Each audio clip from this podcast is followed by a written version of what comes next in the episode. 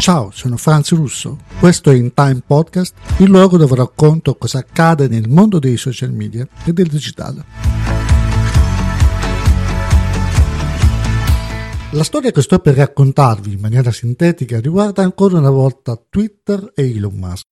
e ci mostra come in realtà Elon Musk non conosca effettivamente la sua azienda, i suoi dipendenti e ci spiega tante cose che sono successe da quando lui è arrivato a fine ottobre 2022. Il, protagon- il protagonista di questa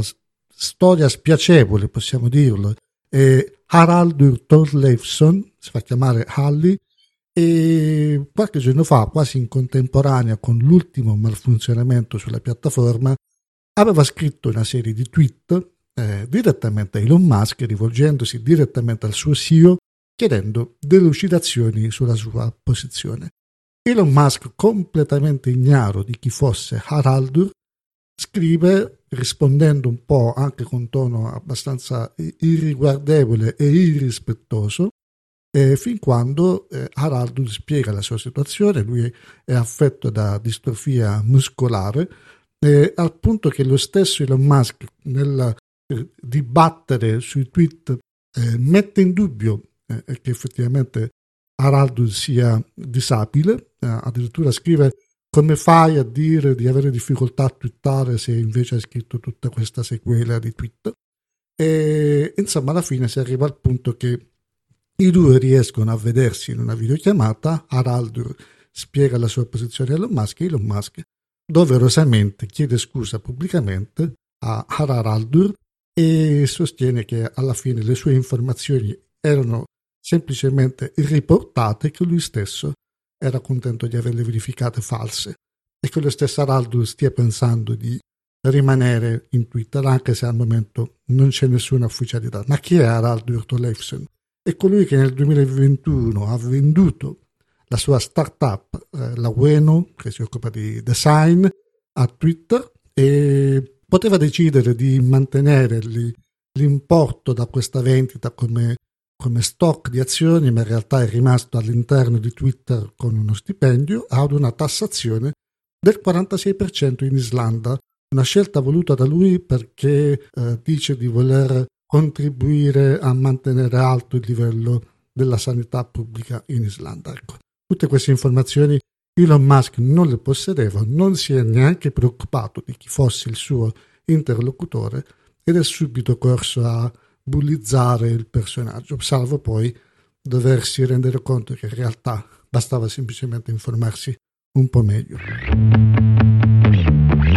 Il web 3.0 è sicuramente il futuro di internet, è in sviluppo, ci sono già tante, tante idee, tante aziende che stanno nascendo nel fornire tutta una serie di servizi che disegneranno l'internet del futuro. Ma abbiamo un dato certo, si tratta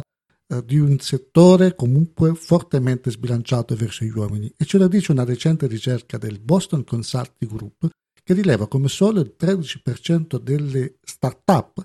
ha all'interno dei founding teams almeno una donna e questo, questo, dato cresce poi fino al 27% se si considera il numero complessivo delle figure che fanno parte delle start-up, un dato che addirittura è inferiore a quello del settore STEM. Possiamo dire che la presenza più forte di donne all'interno dei founding teams è più orientata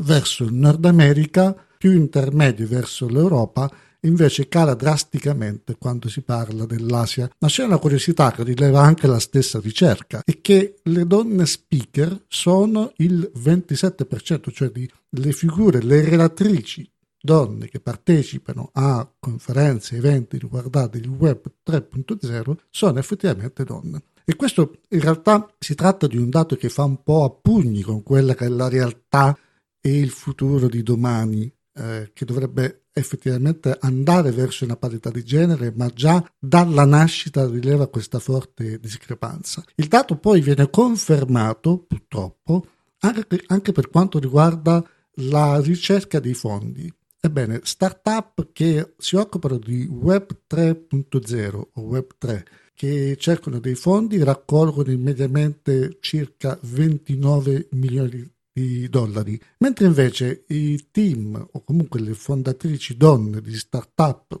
Web3 raccolgono appena 8 milioni di dollari, quindi si tratta quasi di quattro volte in meno rispetto a quello che riescono a fare gli uomini e anche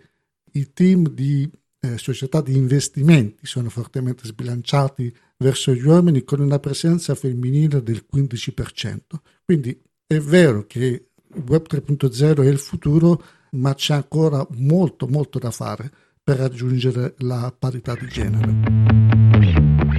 Io sono Franzi Russo, questo è In Time Podcast, potete condividere, potete mettere like, potete impostare gli alert su tutte le piattaforme, mi trovate su tutte le piattaforme social media come Franzi Russo e io vi invito alla prossima occasione.